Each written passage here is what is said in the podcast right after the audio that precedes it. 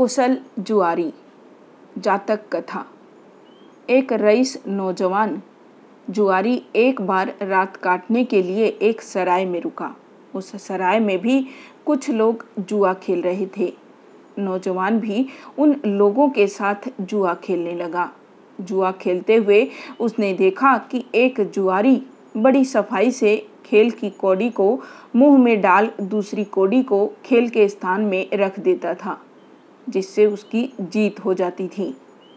नौजवान ने तब उस बेईमान जुआरी को सबक सिखाने की ठानी। उस रात अपने कमरे में जाकर उसने पासे को जहर में डुबोकर सुखाया।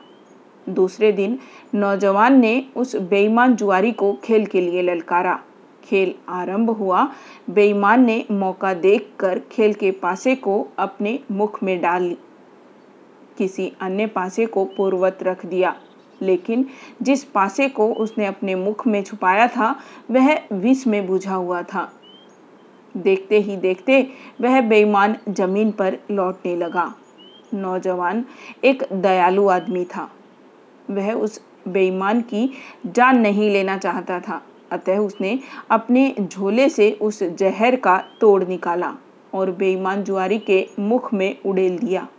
बेईमान के प्राण तो बच गए, किंतु उसका छल लोगों की नज़रों से नहीं बच सका।